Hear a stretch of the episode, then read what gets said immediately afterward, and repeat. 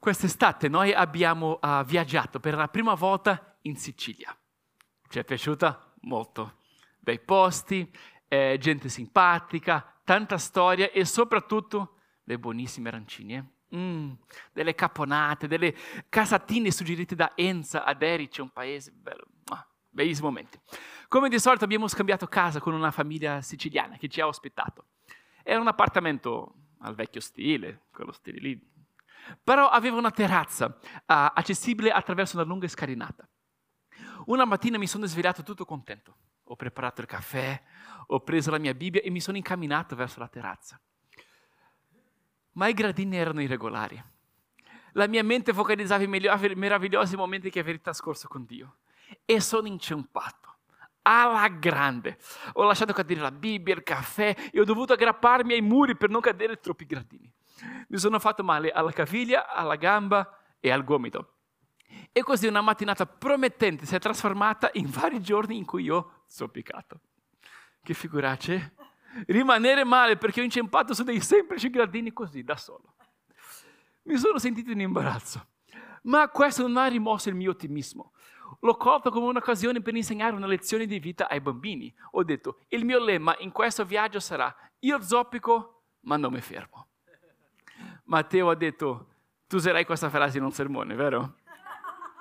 Ho detto, ottima idea, non ci avevo pensato, ma ora che lo dici, eh, la uso oggi. Grazie del suggerimento, Matteo. Quindi di alla persona accanto a te, io zoppico, ma non mi fermo. Non è una verità importante?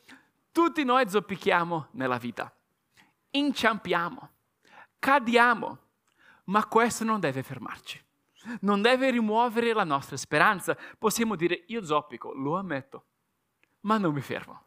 Continuo a camminare e avanzo verso la linea del traguardo. Oggi iniziamo questa serie chiamata La controcultura di Gesù.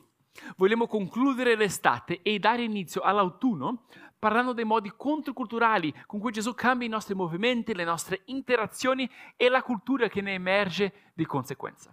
E oggi vorrei esplorare una delle mie storie preferite dei Vangeli, la storia di un uomo che non si è fermato, anche se non riusciva a camminare. Okay? Leggiamo, inizia così. Dopo alcuni giorni Gesù entrò di nuovo in Capernaum, una città. Si seppe che era in casa e si radunò tanta gente che neppure lo spazio davanti alla porta la poteva contenere. Egli annunciava loro la parola. E vennero a lui alcuni con un paralitico, portato da quattro uomini. Non potendo farlo giungere fino a Gesù a causa della folla, scoperchiarono il tetto dalla parte dove era Gesù e, fattavi un'apertura, calarono il lettuccio sul quale giaceva il paralitico. Sembra un piccolo gesto, ma è un grandissimo esempio di tenacia. Questo uomo non si lascia sconfiggere, zoppica, in verità è paralizzato, ma ha fede che la sua situazione può migliorare. E lo fa nonostante la grandezza dei suoi ostacoli. Era un paralitico che non, forse non riusciva nemmeno a camminare, no? Ma l'ostacolo principale non era la disabilità fisica, era lo stigma che la società poneva su una persona del genere, no? uno stigma economico, perché non avrebbe um, potuto realizzare la maggior parte dei lavori ed evitare la povertà. Probabilmente era anche povero. Uno stigma religioso, perché tanti vedevano le disabilità come punizione per un peccato commesso da lui o, da, o dai genitori. E anche uno stigma sociale, perché era visto male dalle persone. E tu sai come i cattivi sguardi della gente possono uccidere il, lo spirito umano, non è vero? Già entrare in un negozio di lusso e ricevere degli sguardi che dicono tu non appartieni a questo status, già ci fa sentire sminuiti, no? Immagina lo spirito di una persona che riceve degli sguardi di sufficienza ogni giorno, per anni. È molto difficile non interiorizzare una malattia fisica che porta con sé stigmi economici, religiosi e sociali e non sentirsi meno. Inferiore, serie B, fermo e paralizzato. È un'immagine che illustra i mille modi in cui possiamo fermarci nella vita, no? Pensiamo, se zoppico, e tutti noi zoppichiamo, allora mi faccio battere. Mi accomodo perdo la speranza, mi poggio su una stampella. Peggio, getto la spugna, mi arrendo. Lascio fare alle persone che sembrano uh, non zoppicare o non avere i problemi. No? È vergognoso zoppicare, ci sentiamo osservati, ci sentiamo ineleganti. Pensiamo, come posso andare avanti se non riesco a risolvere questo problema? Come posso andare avanti se non riesco a sconfiggere ancora questo peccato? Come riesco ad andare avanti uh, se non riesco a sanare questo rapporto? Come posso andare avanti se non riesco a superare questa difficoltà? E così un problema, peccato o difficoltà, ha un impatto molto più grande. Non solo il suo impatto, ma ci ferma del tutto. La cattiva notizia, che è anche una buona notizia, è che noi zoppicheremo sempre. Noi zoppicheremo sempre. Non ci sarà mai uno stadio della vita senza problemi, tentazioni o difficoltà. No? Non ci sarà mai un periodo liscio in cui diremo, problemi? Quali problemi? Tentazioni. Io non riesco a ricordarmi cos'è una tentazione. Sogni non compiuti. Boh, ho compiuto tutti i miei sogni. Non ci sarà. Se rimarremo nell'attesa di questo periodo liscio per poter avanzare nella vita, rimarremo fermi perché non arriverà. Dobbiamo avanzare anche se zoppichiamo. Dobbiamo avanzare nonostante i nostri problemi. Dobbiamo avanzare mentre lottiamo ancora contro il nostro peccato. Il piano di lettura annuale che ho proposto alla Chiesa all'inizio dell'anno uh, include dei, dei commenti, no? dei, de, delle meditazioni e ad, ad un certo punto riporta una verità molto rilevante. Uno dei brani è introdotto da questa riflessione, leggiamo qua insieme. Ricordo ancora quell'incontro più di 30 anni fa e quell'oratore. Non l'ho mai dimenticato. Esordì dicendo che la vita cristiana è battaglia e benedizione. Battaglia e benedizione. Battaglia e benedizione. Battaglia e benedizione. Battaglia e benedizione. Ma cosa dice, pensai? Perché ripete in continuazione quelle due parole? Con quelle due parole, battaglia e benedizione, stava dimostrando a tutti qualcosa di grande e profondo. In mezzo a una battaglia è difficile credere che prima o poi tutto finirà e ritornerà la pace. Mm. E nei periodi di benedizione è facile aspettarsi che tutto continuerà per sempre. Ma non è così. Nella vita ci sono battaglie e benedizioni. Il pastore Rick Warren racconta che un tempo credeva che la vita cristiana fosse un alternarsi di battaglie e benedizioni. Oggi invece pensa che la vita sia sempre su due binari. In ogni momento troviamo benedizioni, ma anche battaglie da affrontare. È vero, la vita è fatta di battaglie e di benedizioni. In alcuni momenti una delle due sembra essere più presente o meno presente, ma nella maggior parte delle volte viviamo sia battaglie sia benedizioni. Le battaglie ci saranno, ma nel mezzo battaglie, delle battaglie ci saranno anche le benedizioni. E dobbiamo avanzare nonostante tutto questo. L'Apostolo Paolo scrive questo ai Corinzi, leggo, nessuna tentazione vi ha colpi che non sia stata umana. Però Dio è fedele e non permetterà che siate tentati oltre le vostre forze ma con la tentazione vi darà anche la via di uscirne affinché la possiate sopportare. Sono alcuni dei grandi paradossi della vita cristiana. Vita attraverso la morte. Forza nella debolezza. Santità nel riconoscimento del nostro peccato. Grandezza nel farsi piccoli. Felicità nel rendere altri felici. Amore nel donarsi agli altri. No? Uno dei libri che ho letto mentre zoppicavo quest'estate si chiama Forte e Debole. L'autore dice questo, leggo qua. Ogni paradosso richiede la citazione di due verità che sembrano opposte. Il paradosso della crescita personale include due cose che a prima vista sembrano non combaciare. Ecco il paradosso. La crescita personale avviene quando si è forte e debole allo stesso tempo. La crescita personale richiede che agiamo con autorità e vulnerabilità, competenza e fragilità. Addirittura in questo mondo caduto, sia la vita sia la morte. Dobbiamo abbracciare la debolezza anche se siamo forti. E dobbiamo essere forti e coraggiosi anche se siamo deboli. Vanno insieme. Un altro libro che ho letto mentre zoppicavo diceva questo. Ecco, le lotte, le difficoltà e le crisi della vita non sono nemiche dei nostri sogni. Contribuiscono per la realizzazione dei nostri sogni, dei sogni più profondi dei nostri cuori. È ciò che fa questo uomo. Aveva una disabilità fisica, subiva brutti sguardi e uno stigma enorme, ma non si fa fermare, non si fa abbattere, è forte nella debolezza, avanza anche se non riesce a camminare. Si fa portare da amici che scoperchiano il tetto della casa per farlo scendere fino a Gesù. Mostra che finché Gesù, c'è Gesù, c'è speranza. L'ottimismo si basa su buone circostanze, sulla nostra capacità, nostre, su cosa possiamo fare. Ma la speranza è diversa. La speranza non dipende dalle circostanze o dalle nostre capacità, dipende da Dio. Finché c'è Gesù, c'è speranza. Finché c'è Gesù, noi non ci arrendiamo possiamo andare da Lui. La perseveranza non è facile, è difficile, ma questo uomo è anche fortunato di avere amici che lo aiutano a non arrendersi. Sono degli altri grandi eroi di questa storia. Hanno l'audacia di scoperchiare il tetto per, e farlo scendere su un lettuccio. È un'immagine che illustra una grande verità. Abbiamo bisogno gli uni degli altri. Nessuno di noi riesce a perseverare da solo prima o poi no, non ce la facciamo. Abbiamo bisogno gli uni degli altri. Una ricerca ha scoperto che vivere in isolamento è più dannoso per la salute di fumare un pacchetto di sigarette al giorno. Ma insieme ci sosteniamo, ci incoraggiamo, ci sproniamo e rimaniamo in salute. Ecco un'altra verità illustrata da questa immagine qua.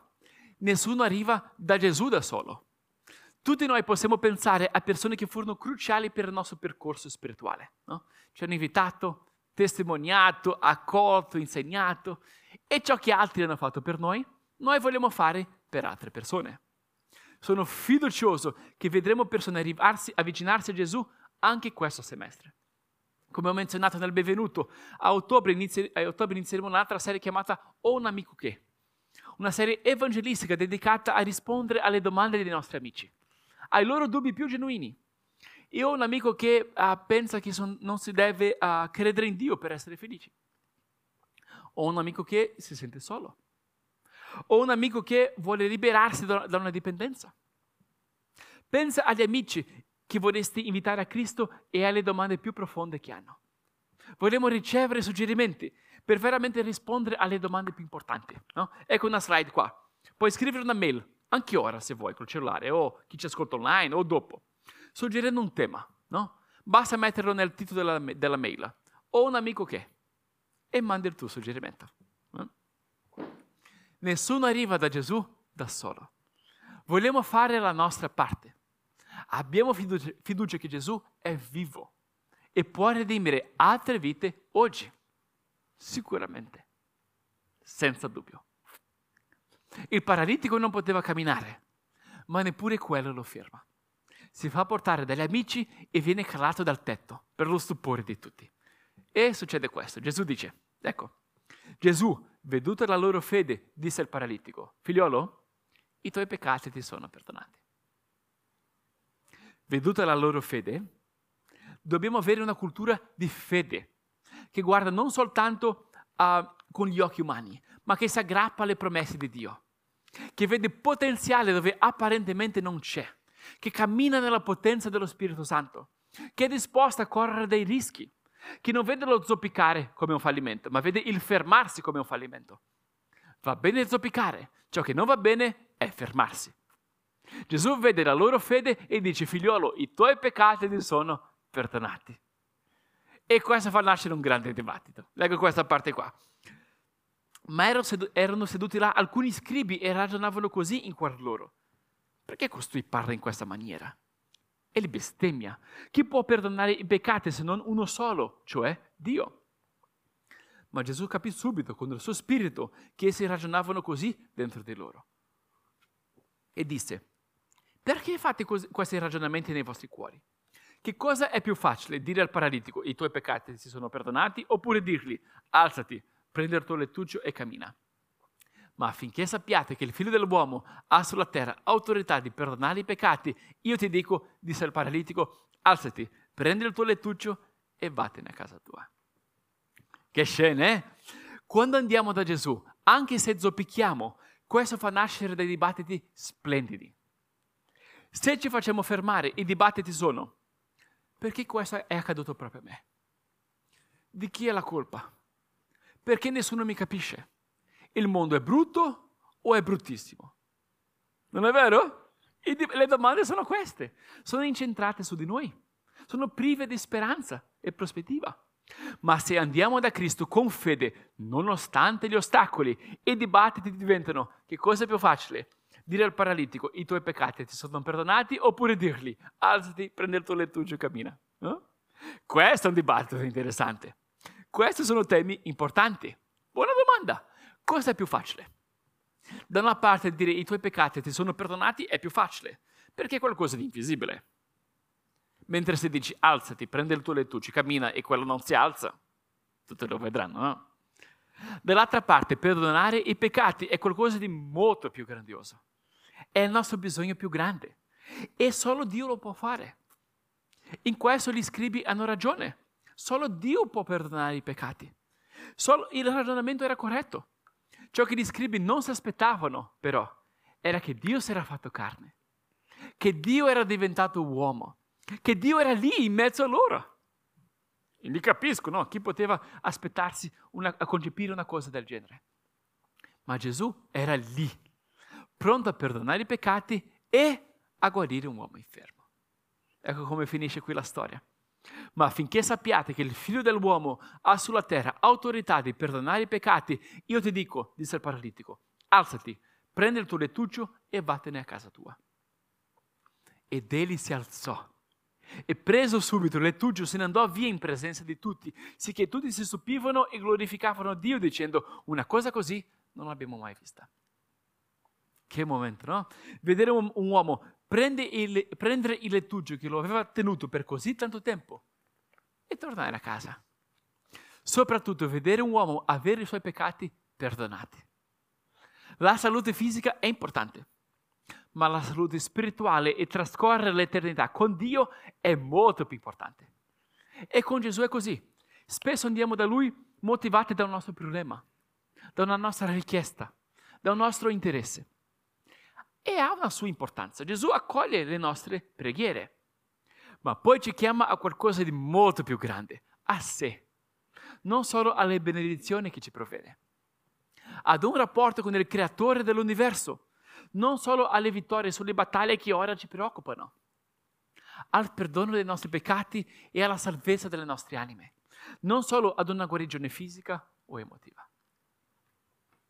Gesù vede la sua fede Gesù perdona i suoi peccati e Gesù lo invita a seguirlo per la via. È, è come mostra l'immagine che abbiamo usato nel percorso crescere, per riprendere quello. Ecco qua. Quell'uomo si alza, cammina e si unisce ai discepoli che seguono il Maestro. E riceve il miracolo che cercava, ma riceve un miracolo più grande che non si aspettava, ritrovarsi nella presenza di Dio e diventare un esempio per le persone che cercano Dio, non solo i miracoli di Dio, che si alzano e camminano e non rimangono sui loro lettucci. Io zoppico, ma io non mi fermo. Noi zoppichiamo, ma in Cristo noi non ci fermiamo. Domanda, in quali aree della tua vita devi mettere questo in pratica. Pensa alla tua vita. In quale area zoppichi in questo momento e sei tentato a fermarti. Forse ha il tuo senso di identità e autostima. Qualcosa ha diminuito la tua fiducia in te stesso e fai fatica a recuperarla. Forse la gestione delle emozioni. Ci sono emozioni che ti sopraffanno e non riesci a gestirle bene. Forse professionalmente vorresti avanzare ancora e, di, e pensi di essere arrivato a un tuo limite. Forse un peccato ricorrente che ti abbatte e ti lascia scoraggiato. Va bene zoppicare. Ciò che non va bene è arrendersi. Gli ostacoli ci sono, ma noi portiamo i nostri ost- ostacoli a Dio. Noi andiamo da Gesù, anche se degli amici ci devono accompagnare e portare su un lettuccio. Era la prospettiva individuale. Menziono anche delle aree di applicazioni nella prospettiva familiare. Okay? Anche le famiglie zoppicano, anche i rapporti zoppicano, i rapporti tra figli e genitori, uh, fratelli e sorelle, mariti e mogli, parenti. E qui vale la stessa cosa. Va bene zoppicare. Ciò che non va bene è fermarsi, è arrendersi, è accettare uno stato che può essere migliorato. Ovviamente ci sono le varie responsabilità quando varie persone sono coinvolte. Ma la mia parola a te oggi è per ciò che spetta a te, a ciò che tu, tu puoi fare ed essere. Io ti incoraggio a dire, io zoppico, ma io non mi fermo. Io faccio dei passi in avanti. Io mi prendo le mie responsabilità. Io mi pento per i modi in cui io ho contribuito ai problemi. Come famiglie noi zoppichiamo, ma non ci fermiamo. Andiamo da Gesù. E lo stesso vale anche per noi come Chiesa. Anche le chiese possono accomodarsi. Anche le chiese possono arrendersi. Pensare, abbiamo già creato il nostro orticello, caruccio, no? stiamo bene. Perché evangelizzare? È una fatica, no? Fare discepoli, interessarsi dei problemi delle persone. Oppure farsi scoraggiare e dire, se fossimo in un suolo meno spiritualmente arido, o se avessimo un altro locale, se avessimo più persone disposte a servire, qualsiasi, qualsiasi sia la scusa. Capisco i ragionamenti, ma non ci possono fermare. Non abbiamo minimamente raggiunto il nostro potenziale ancora. C'è di più. C'è una missione da svolgere. Ci sono persone in sofferenza, lontane da Dio, da raggiungere. C'è da crescere come individui e come Chiesa. Noi non ci fermiamo, noi avanziamo. Ed ecco un'area di applicazione finale. Mettiamoci ora nella prospettiva degli amici che portano il paralitico da Gesù. Per chi lo possiamo fare noi? Quale persona ti viene in mente? A chi puoi dire tu zoppichi, ma non fermarti? Forza, ce la fai! Ti accompagno io da Gesù se necessario. Dì alla persona accanto a te, tu zoppichi, ma non fermarti.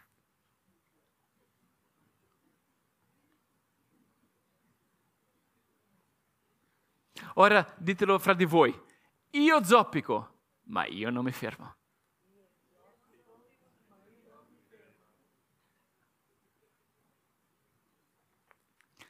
Va bene zoppicare, ciò che non va bene è fermarsi. Sai perché? Perché ciò che Gesù è ciò che Gesù ha fatto per noi. Gesù zoppicò, ma non si fece fermare. Fu, fu rigettato, ma non si fermò. Fu deluso, ma non si fermò. Fu tradito, ma non si fermò. Portare la croce fino al Calvario fu pesante. Gesù zoppicò, ma si alzò e arrivò fino al traguardo.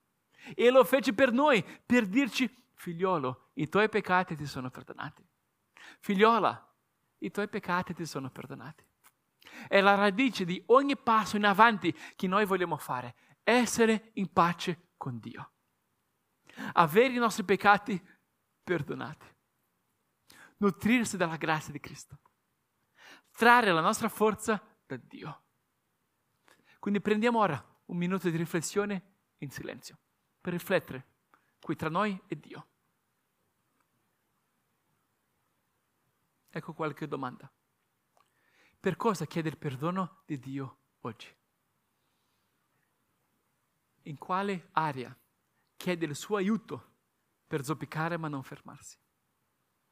E ora noi rispondiamo con gli elementi che ci ha dato Cristo con la cena del Signore. Se hai fatto questo passo oggi, se vuoi alzarsi, andare avanti, non fermarsi, e andando da Cristo come il tuo Signore e Salvatore, come la tua speranza, puoi alzarti ora fisicamente, andare a uno degli angoli e prendere un pezzo di pane che ricorda il corpo di Cristo è un calice divino che ricorda il sangue di Cristo. Puoi tornare al tuo posto e così li prendiamo tutti insieme.